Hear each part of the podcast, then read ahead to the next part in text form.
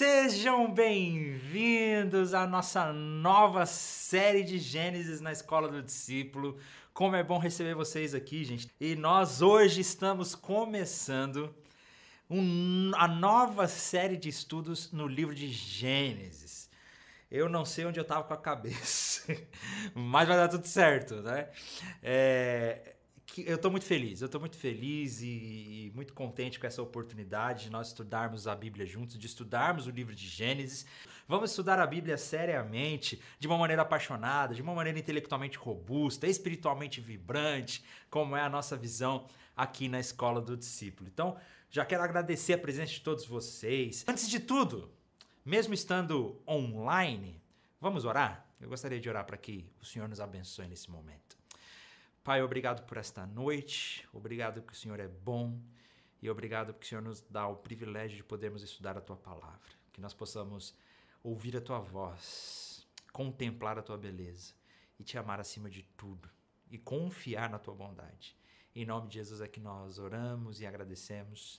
Amém e amém. Bom, nós vamos estudar o livro de Gênesis e eu gostaria de mostrar para vocês, antes de, de tudo, o que, que eu estou usando aqui? Primeiramente, um dos nossos principais materiais nesse curso, nessa exposição de Gênesis, vai ser o Gênesis do Bruce Waltke, né? Tá aqui ele, que é essa, essa, esse livrinho pequenininho aqui com umas 800 páginas. Excelente material, os melhores materiais na língua portuguesa que nós temos sobre Gênesis, tá bom? Ele é a nossa principal base de referência, nós vamos usar aqui. E também eu estou usando algumas coisas do Como Ler Gênesis do Tramp Longman. Tá joia, gente? Vamos lá então? Vamos falar sobre Gênesis? Esse livro tão amado, tão incrível, o primeiro livro da Bíblia, o primeiro livro que conta a origem da história do mundo e a origem da história de Israel. É, o problema de estudar Gênesis, né? É que muitas vezes Gênesis não é muito claro, né? Nada muito claro em Gênesis muita coisa na Bíblia é clara, né? Tem muita clareza que Jesus morreu na cruz, isso é muito claro, que Jesus ressuscitou, isso é muito claro, que Abraão existiu, isso é muito claro, né? As muitas histórias são muito claras. Mas Gênesis é conhecido por nos deixar muitas perguntas sem respostas. Qual a duração dos dias na criação? Existe polêmica se os dias são literais, se são é, figurativos, se são períodos de tempo. O dilúvio foi universal, ou o dilúvio foi local, ou o dilúvio nem aconteceu. Né? Quem são os nefilins? São filhos de anjos mesmo? São apenas um povo, um povo bárbaro? Quem estava ao lado de Deus quando Deus disse façamos, né?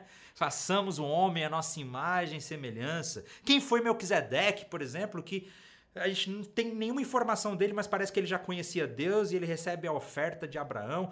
São tantas perguntas que muitas vezes nós não encontramos respostas e nós estamos aqui com esse desafio de durante as próximas semanas, eu acho que vai dar inclusive os próximos meses, nós vamos estudar o livro de Gênesis, tentar trazer algumas respostas, tentar estudar o propósito dele para nós e a, e a palavra de Deus para nós.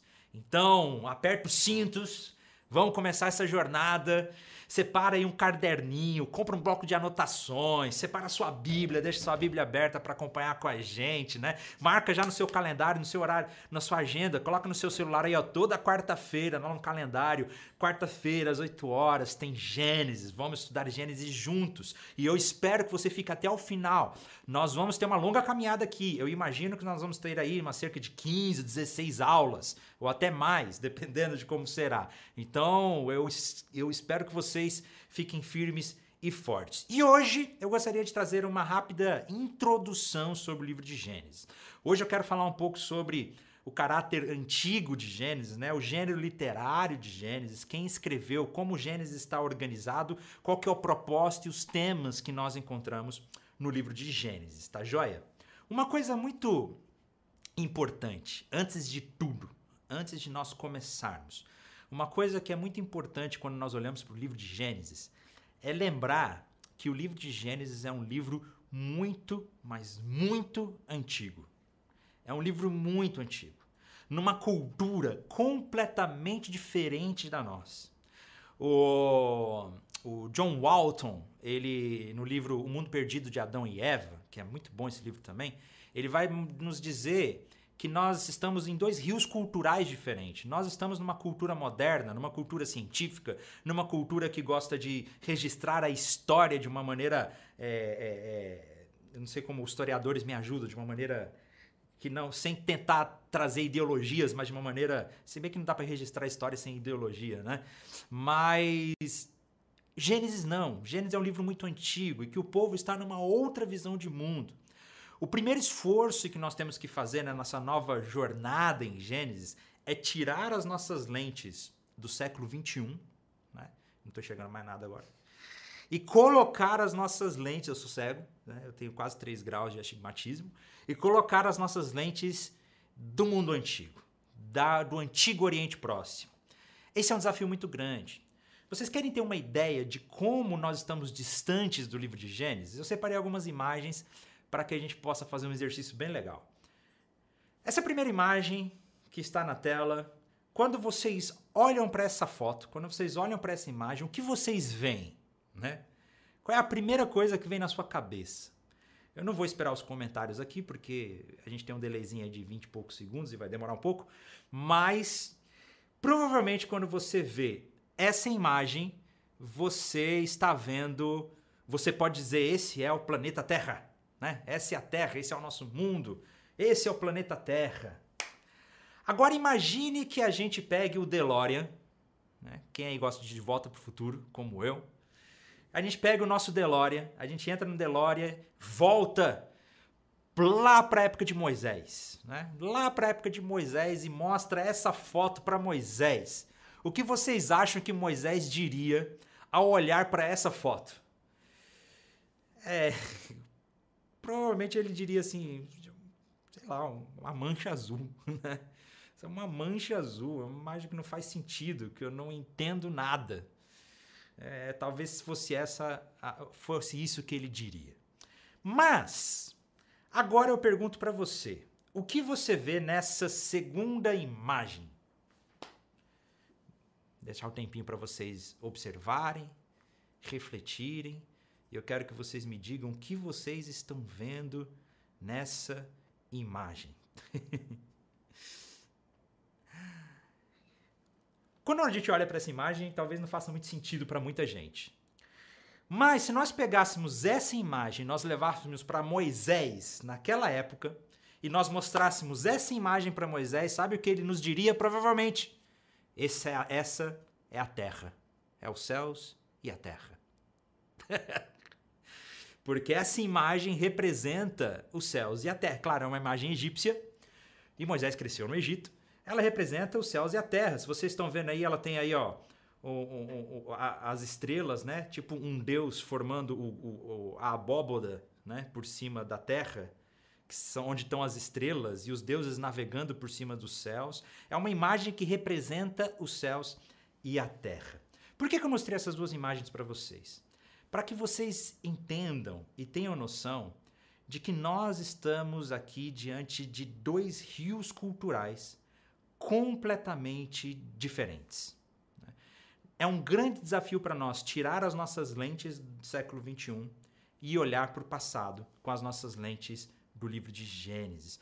Por isso é tão importante esse exercício de a primeira coisa é entender que nós estamos que nós estamos no mundo muito antigo.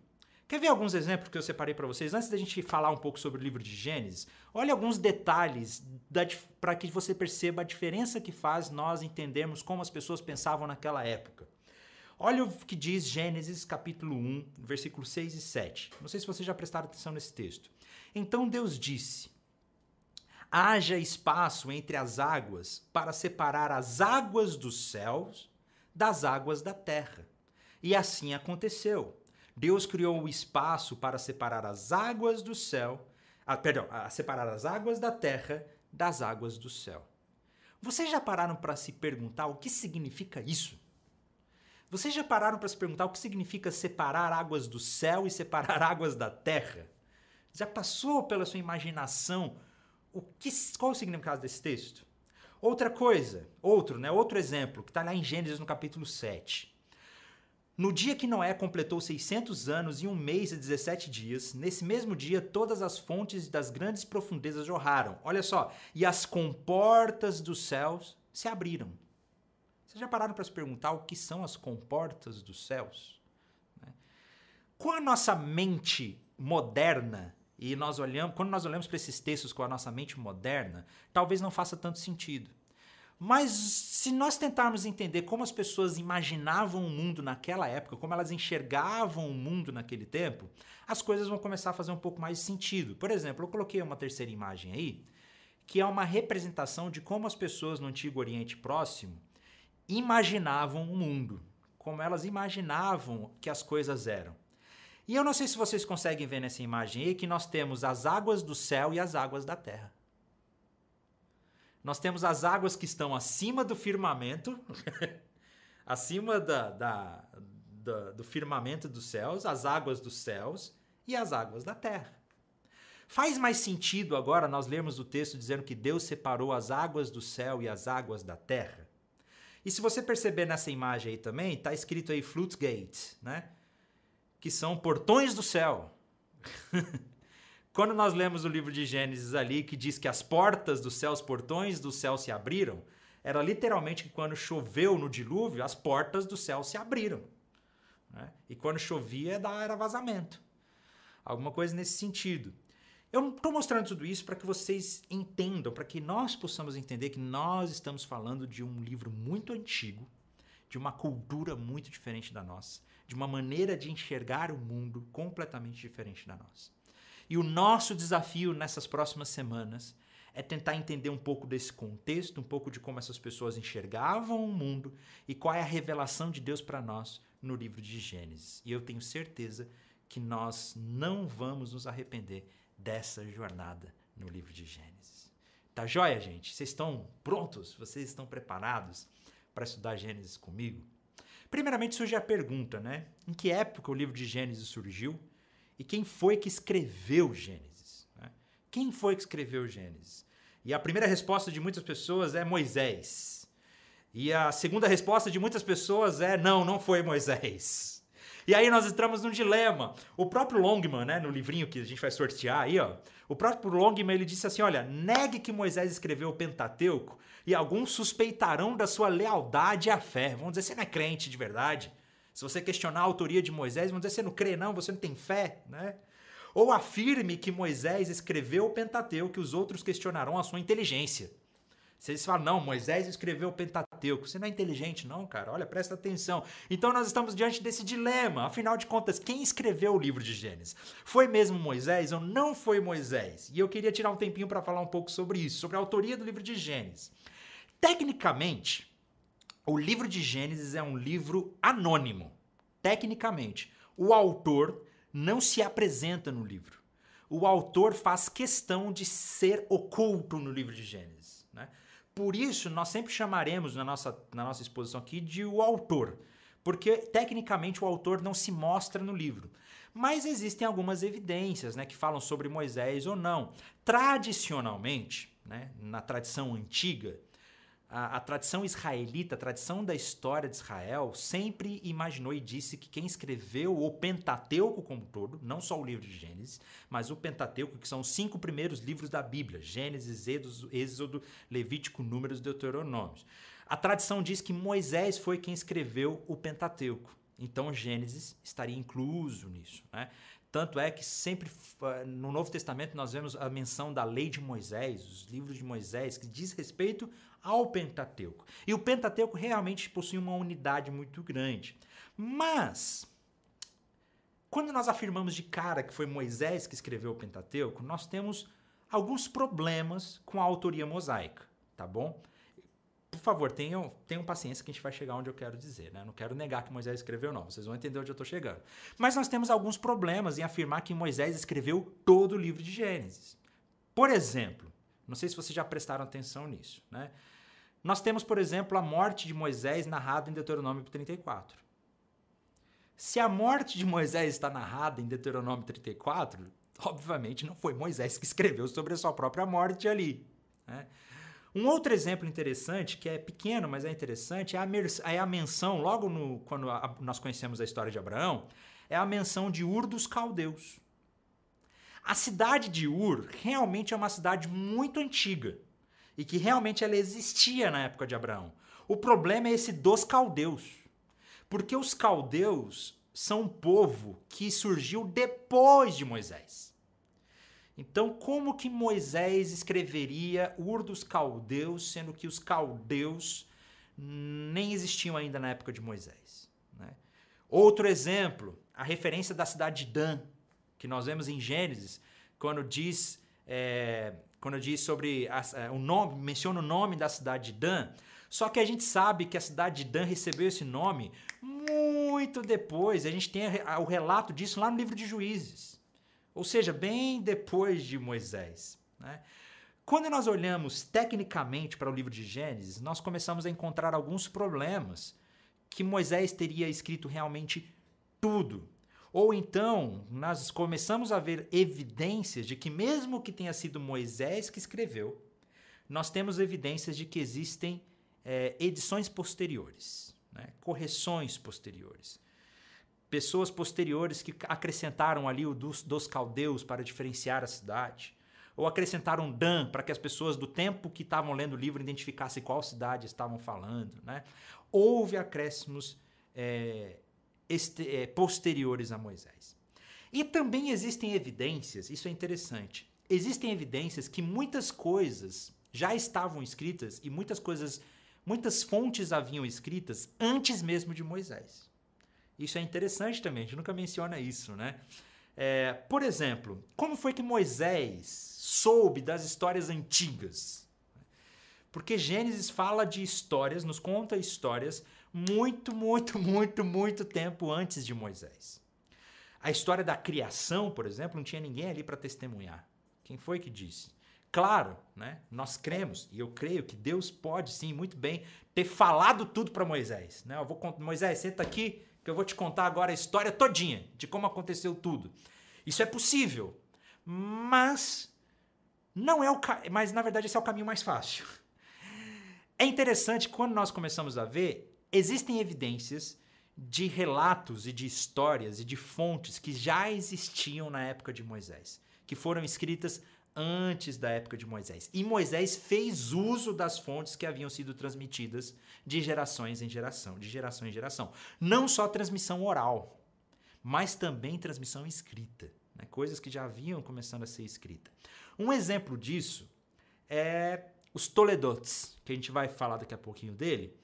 E quando nós vemos em Gênesis, no começo de Gênesis, é, o livro diz assim, ó, esse é o livro, ou Seper Toledot, esse é o livro da genealogia de Adão. O texto diz, esse é o livro de Adão. Parece que já existia um livro falando sobre a genealogia de Adão e que Moisés pode ter feito uso dele, pode ter usado essa fonte. Então Moisés teve acesso a fontes que o ajudaram a reconstruir, ó, a, a saber da história primeva, da história da criação e das histórias antigas. Né? Nós temos, por exemplo, exemplos da criação, a criação de Gênesis capítulo 1 tem muitos paralelos com a, o Emuna Elish, que é um outro conto mesopotâmico daquela região também que nós vamos falar na próxima aula. Na próxima aula a gente vai entrar um pouco mais sobre isso, que a gente vai falar da criação mesmo. Mas isso é só para mostrar que nós temos fontes, nós temos evidências de que Muitas coisas foram escritas depois de Moisés e algumas coisas foram escritas até mesmo antes de Moisés. O fato é o seguinte, né? É, nós temos a questão, talvez, da autoria múltipla de Gênesis aí. A tradição de Moisés ter escrito o Pentateuco aponta seu papel como personagem, como uma personagem que ao mesmo tempo é importante e estabelece as bases para sua composição. Ou seja, é muito provável sim, e eu creio nisso, é muito provável sim que Moisés estabeleceu as grandes bases do livro de Gênesis. Que Moisés escreveu muita coisa e que Moisés teve acesso a fontes. Né? É muitíssimo provável que tenha havido atividade editorial depois de Moisés. Então é provável que Gênesis não tenha sido escrito só por Moisés. Que Gênesis foi escrito boa parte ou uma parte por Moisés mas que houveram edições posteriores, que houveram acréscimos posteriores aí. Né? é muitíssimo provável que tenha existido fontes disponíveis para Moisés acerca dos acontecimentos, dos acontecimentos ocorridos. Então Moisés também teve acesso a isso. E para resumir tudo, né? E aí, Felipe, Moisés escreveu, não escreveu, né? Como é que foi isso? Inclusive, existem outras discussões mais recentes e modernas. Uma delas, por exemplo, é a hipótese documentária. E que eu não vou falar muito aqui, tá, gente? Porque não é o nosso foco. Eu nem coloquei nos slides aqui para a gente fugir um pouco desse debate, né? O que é a hipótese documentária? Mais recentemente, históricos críticos, estudiosos históricos críticos, começaram a dizer que, na verdade, Gênesis foi composto, composto, o Pentateuco foi composto por diversas fontes diferentes. E principalmente quatro fontes distintas. Né? A fonte é, javista, a fonte eloísta, a fonte é, é, oh meu Deus, sacerdotal e a fonte deuteronomista, é a hipótese documentária. Existia um grupo que chamava Deus de Javé, então esse foi uma fonte de Gênesis. Uma outra galera que escreveu Gênesis é a galera que chamava Deus de Elohim. É, uma outra galera era a fonte sacerdotal e uma outra galera era a fonte deuteronomista. E essas coisas se misturaram, então nós tivemos quatro épocas diferentes que Gênesis foi sendo escrito. Eu não quero entrar no detalhe dessa hipótese documentária, mas há boas razões para nós descartar, descartarmos essa hipótese. Tá? Existem muitas falhas nessa hipótese documentária, inclusive aqui no, no Gênesis do Bruce Waltz, que ele fala bastante sobre isso, que vocês podem ver também, se vocês quiserem se aprofundar um pouco mais sobre isso. Mas qual é a conclusão que nós chegamos? Que sim, Moisés provavelmente teve influência na escrita de Gênesis. Moisés provavelmente teve acesso a fontes antigas em que ele organizou no seu livro e muito provavelmente também existiram edições ou edições posteriores a Moisés. Então, na verdade, Gênesis acaba sendo uma autoria múltipla, né? mais de uma pessoa fazendo parte dessa edição. Mas uma coisa interessante que eu gostaria de falar para vocês: eu creio que toda a Bíblia é inspirada por Deus. E eu creio que Gênesis é inspirado por Deus e é a palavra de Deus para nós. Né? E uma coisa muito interessante ressaltar aqui é que a autoridade do texto não reside em Moisés, mas no próprio Deus. As palavras de Moisés não são canônicas. A obra acabada, o livro tal como era quando o cânon do Antigo Testamento terminou de ser estabelecido, esse sim é inspirado. Então, na verdade, mesmo que por acaso não tenha sido Moisés que escreveu o livro de Gênesis, ele continua sendo inspirado por Deus para nós hoje. Ele é revelação de Deus, inspirado por Deus para nós hoje. Tá certo, gente? Vamos falar um pouquinho mais sobre o livro de Gênesis, então? Beba uma água aqui. Mais uma vez, né? Não sei quantas pessoas. Uh, tem muitas perguntas chegando aí, muita gente assistindo. É, é, vocês podem deixar a pergunta de vocês aqui que no final da aula eu vou tentar responder algumas perguntas, tá bom, gente? Vamos lá. O livro de Gênesis. O livro de Gênesis é o primeiro livro do Pentateuco, que são os cinco primeiros livros da Bíblia, que também é conhecido pela Torá, que é o livro da lei, né? a, a, a lei, os profetas e os escritos. A lei inclui o Pentateuco. É essencial compreender o conteúdo e a mensagem desse livro para estudar o restante da Bíblia. Se você quer entender a Bíblia, se você quer entender Jesus Cristo, nós precisamos entender o livro de Gênesis. Importante, o livro de Gênesis não é um livro de ciência. Deixa eu já parar. Semana que vem a gente vai falar bastante sobre isso. Gênesis não é um livro de ciência. Ele não tem o objetivo de falar como o planeta surgiu geologicamente falando, fisicamente falando, evolutivamente falando. Né? O, o propósito de Gênesis não é esse. Ele não tem essa intenção. Ele não é um livro de ciência, embora cientistas estejam corretos em investigar as suas afirmações. Não é uma obra biográfica, simplesmente de contar a história de alguém, apesar de aprendermos muito com a vida dos homens e mulheres descritos em suas páginas.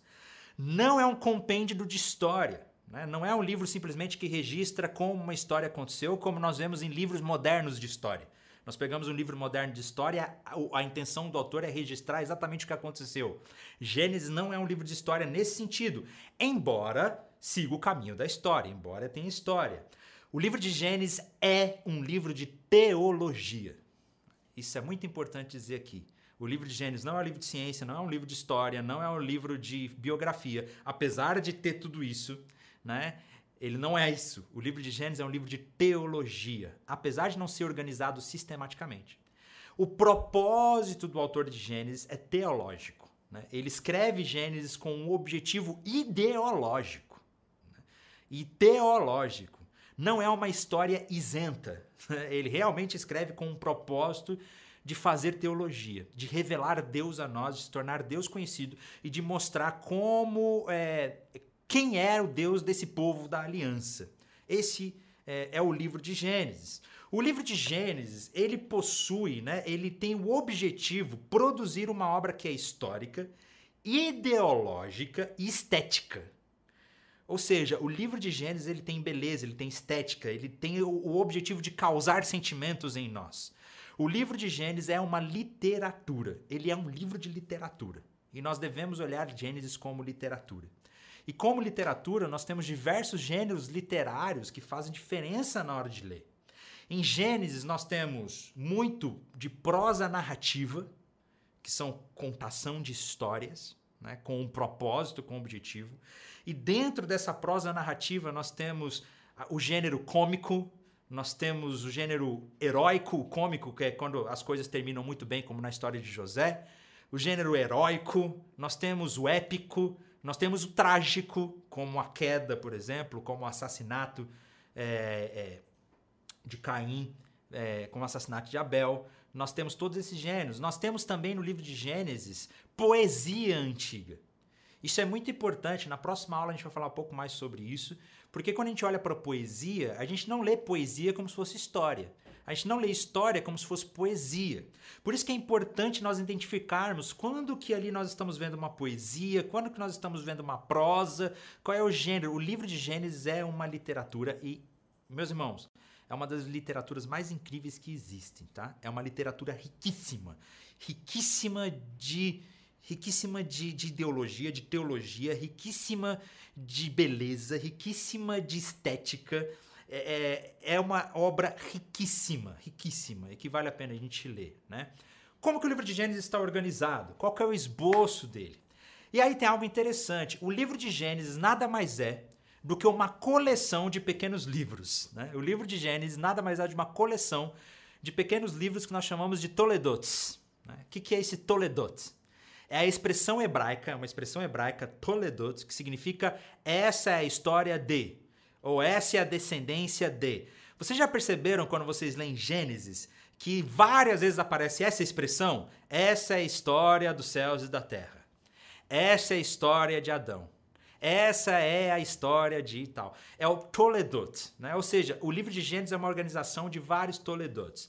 E aí eu coloquei um esboço de Gênesis para que vocês possam ver, que é o esboço mais ou menos que nós vamos seguir na nossa jornada de estudo de Gênesis. Primeiro nós temos a criação, né? O prólogo, que é o capítulo 1 e o capítulo 2, os três primeiros versículos, que é a criação em seis, em seis dias, e no sétimo dia Deus descansa. Aí nós vamos ter a parte 2 de Gênesis, que é antes dos patriarcas, né? E a necessidade de um povo da aliança. E aí nós vamos ter, primeiro, o Toledot dos céus e da terra que é o capítulo 2. Essa é a história dos céus e da terra. Depois nós vamos ter, que vai do capítulo 2 ao capítulo 4. Depois nós vamos ter o Toledotes de Adão, que é o capítulo 5 ao 6. Depois nós vamos ter o Toledotes de Noé. Depois nós vamos ter o Toledotes, ou essa é a história de Sem, Cam e Jafé. E depois nós vamos ter uma repetição do Toledote de Sem. Né? Depois nós vamos ter a terceira parte do esboço de Gênesis, que são os patriarcas na Palestina na região da Mesopotâmia, a instituição do povo da aliança. O Toledot de Terá, que vai contar para nós a história de Abraão, né? a genealogia de Abraão. O Toledot de Ismael, o Toledot de Isaac, o Toledot de Esaú e o Toledot de Esaú novamente, uma repetição, como nós vemos ali no livro de Gênesis. E depois nós vamos ter a terceira parte do livro de Gênesis, que são os patriarcas no Egito que aí vai ser o Toledot de Jacó, que vai nos contar a história de José e como que o povo de Deus foi parar no Egito. Esse é o esboço resumido do livro de Gênesis. E é bem interessante ver que o autor teve um propósito muito específico em organizar o livro de Gênesis. O livro de Gênesis está organizado com essas expressões Toledot, e é muito interessante ver como ele teve essa intenção de organizar de nos contar a história de Israel. Tudo tranquilo aí, gente? Você está dando para entender? Tá legal a aula de hoje? Vocês estão gostando? Vocês estão curtindo? Né? Deixa aí o seu gostei no vídeo se vocês estão curtindo. Senão vocês podem comentar e não gostando nada também. Bom, deixei a água cair aqui, ó. Perdão. Vamos continuar então. Qual é o propósito e a mensagem do livro de Gênesis? Né? Qual que é o propósito e a mensagem do livro de Gênesis? O propósito do livro de Gênesis é contar a maneira e o motivo de Javé escolher a família de Abraão e fazer uma aliança com ela. Esse é o principal propósito do livro de Gênesis. E aí fica aqui uma curiosidade para vocês. O propósito principal do livro de Gênesis não é contar sobre a origem do mundo. Apesar de nós termos lá a história da criação, isso é muito bom, o propósito do livro de Gênesis é contar a história de Abraão e seus filhos. A história de Gênesis é contar a história dos patriarcas, de por que, que Deus escolheu Abraão e fez uma aliança com ele. Os 11 primeiros capítulos de Gênesis, que nós vamos falar mais deles para frente, é uma espécie de introdução à história de Abraão. Você consegue ver essa mudança drástica do capítulo 1 ao 11 e depois do capítulo 12 muda o estilo que agora começa a história de Abraão. Né? Então, o principal propósito de Gênesis é contar por que e o propósito de Deus ter, de Javé, Javé é o nome de Deus, né? nós vamos ver isso depois, escolher a família de Abraão e fazer uma aliança com ela. Quais são as mensagens do livro de Gênesis que nós encontramos? algumas mensagens importantes que vale a pena mencionar. Primeiro, o livro fala sobre a soberania de Deus como criador e sustentador de tudo. A gente vai ver bastante sobre isso. É, o livro fala sobre os seres humanos serem a imagem de Deus. E, gente, semana que vem, quarta-feira que vem, não percam, porque tem muita coisa para a gente falar sobre o ser humano ser a imagem de Deus. Tem muita coisa boa a queda da humanidade, a origem do pecado. Gênesis vai abordar sobre isso. E o projeto de Deus para a reconciliação do mundo. Então, o livro de Gênesis nada mais é do que a história de por que, que Deus criou o mundo, tá lá, por que, que Deus criou o seu povo, por que, que Deus criou o ser humano, e ele criou o ser humano à sua imagem e semelhança a origem do pecado e da queda e por que, que o ser humano agora está afastado de Deus, está separado do jardim do Éden, ou do lugar que representa a presença de Deus. E agora nós temos a, o projeto de Deus para restaurar, para reconciliar o mundo. E Gênesis é essa introdução que nos aponta para Jesus, que vai ser a consumação de como Deus reconcilia o mundo. O livro de Gênesis, então, tem esse propósito e essas principais mensagens. E possui alguns temas interessantes que eu gostaria de mencionar aqui para vocês. E quando a gente fala de temas do livro de Gênesis, é difícil estabelecer qual é o principal tema, né? Ou quais são os temas. Sempre que a gente fala de Antigo Testamento, de Bíblia como todo, é difícil às vezes a gente tirar um tema principal. Porque Gênesis aborda muitos temas, essa é a verdade. A Bíblia aborda muitos temas. Mas tem alguns temas interessantes aqui que eu gostaria de abordar para vocês sobre o livro de Gênesis. Né? O primeiro tema que nós encontramos no livro de Gênesis é a importância da semente. E eu vou explicar o que eu quero dizer com isso. Né? A importância da semente. Lá em Gênesis, no capítulo 3, quando nós conhecemos a história da queda, de como o pecado entrou no mundo, e aí Deus diz lá no capítulo 3, versículo 15, que eu farei que haja inimizade entre você e a mulher, ele está falando para a serpente, né? Farei que haja inimizade entre você e a mulher, e entre a sua descendência. E o descendente, que no hebraico ali é literalmente semente, né? E a semente dela, o descendente da mulher, o descendente de Eva, a semente de Eva, ele lhe ferirá a cabeça e você lhe ferirá o calcanhar. Olha que interessante isso. No livro de Gênesis, no capítulo 3, nós temos a primeira promessa messiânica. Nós temos a primeira promessa de que Deus ia restaurar o mundo por meio de Jesus Cristo. O versículo 15 do capítulo 3 é uma promessa de que Jesus viria. Deus está dizendo do ventre da Ma... do Maria, né? Também, isso é verdade. Yuri está falando sobre isso. Mas do ventre de Eva, ou seja, da semente de Eva, da descendência de Eva, viria aquele que resolveria o problema do mundo, que resolveria o problema do povo, que resolveria o problema de relacionamento do povo com Deus. A semente de Eva faria isso. E aí, nós vamos perceber que todo o livro de Gênesis gira em torno dessa semente.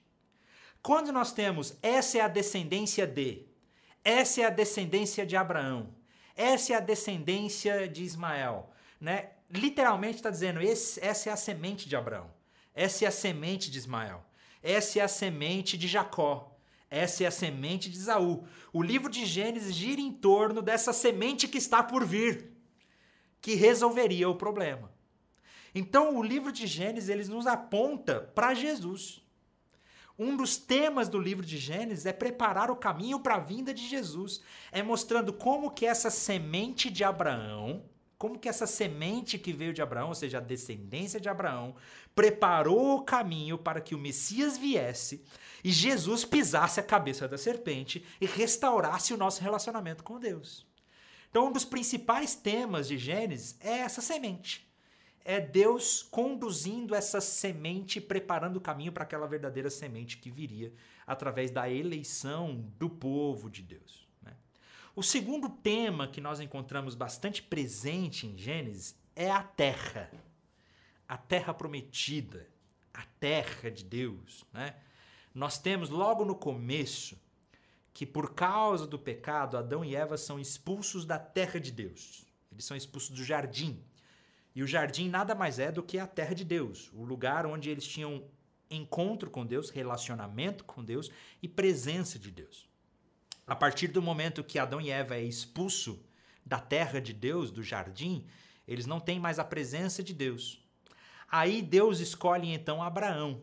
Deus escolhe Abraão e ele promete para Abraão uma terra uma terra dos cananeus corrompidos, a terra prometida, uma terra que manda leite e mel, uma terra onde o povo vai poder restaurar o seu relacionamento com Deus, né? Jacó possui uma visão, vocês lembram da visão de Jacó? Jacó possui uma visão onde ele vê os anjos de Deus subindo por uma escada né, e que transformaria, e, e, que significa que aquele lugar onde ele estava se transformaria numa espécie de templo, se transformaria no lugar onde eles re, se reconectariam com Deus. Então, em Gênesis, nós vemos muito esse tema da terra. A gente vai perceber que é a terra do, de Abraão, a terra dos antepassados, que é a terra ali da região de Canaã, que é um simbolismo para essa terra que foi perdida, do jardim que foi perdido, que o povo agora precisa dessa terra para restaurar o relacionamento com Deus, onde o templo seria reconstruído e que seria uma, uma espécie de conexão entre os céus e a terra, e isso nos aponta para Jesus, porque Jesus agora é o novo templo. Jesus é aquele que faz a conexão entre o céu e a terra. Né? E em Jesus nós temos o cumprimento da verdadeira terra prometida. Mas nós e nós percebemos isso aí no livro de Gênesis, né?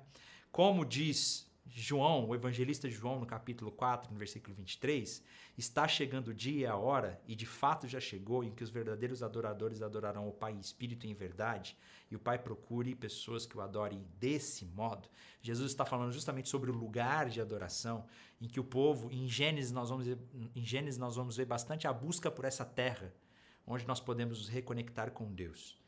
E Jesus, então, ele é o verdadeiro conector, digamos assim, né? se eu posso usar essa palavra. Jesus é aquele que, que através dele nós podemos adorar a Deus em espírito em verdade, em qualquer lugar. Basicamente, esse é o propósito, o significado e o tema do livro de Gênesis. E então nós vamos ter a história da criação, que nós vamos ver na semana que vem, nós vamos ter a segunda história da criação e do jardim, nós vamos ter a história de Noé e depois da Torre de Babel, do Zulgirag de Babel. Fica aí. Não sei se era exatamente uma torre, mas um Zulgirag, uma espécie de pirâmide de Babel. E nós vamos ter a história dos patriarcas de Abraão, de Isaac, Jacó e José. Né? E agora eu convido você para que durante as próximas aulas nós possamos estar juntos aqui. Gênesis é o começo da nossa jornada até Jesus. Toda a Bíblia aponta para Jesus. E Gênesis nos revela um Deus que é criador e sustentador de todas as coisas. Gênesis nos revela um Deus que escolheu o seu povo e que elegeu Abraão sem que Abraão tivesse mérito algum. sem que Abraão tivesse qualquer mérito. Deus escolhe Abraão pela graça, por pura graça, para que ele pudesse começar o seu projeto de reconciliar o mundo consigo mesmo. E Gênesis nos mostra essa caminhada de chegar até Jesus. Todo o Antigo Testamento aponta para Jesus. É uma jornada, é um caminho de ônibus que nos aponta para a vida do Messias, que nos restaura, que restaura a nossa comunhão com Deus. No jardim do Éden, nós perdemos a comunhão com Deus. No jardim do Éden, nós perdemos a a torre, nós perdemos a terra de Deus. E então Gênesis, a partir de, de da, da, expulsão, da, a partir da expulsão de Adão e Eva, Gênesis começa a contar para nós a história da restauração, a história da reconciliação de como Deus preparou o caminho para nos reconciliar com Ele. Abraão, Isaac, Jacó, José, tudo isso aponta para Jesus e nós veremos nas nossas aulas aqui de como essas coisas conectam com Jesus. E meus irmãos, Gênesis é apaixonante, a Bíblia é apaixonante e eu espero por vocês nesses dias para que nós possamos estudar juntos o livro de Gênesis. Amém? Tá joia, gente? Muito obrigado pela participação de todos vocês. Semana que vem estaremos juntos aqui em Gênesis capítulo 1 sobre a criação do mundo, a criação do homem e da mulher, a criação de Adão e Eva. Grande abraço para vocês. Muito obrigado pela participação de vocês. Que Deus abençoe vocês então e até semana que vem.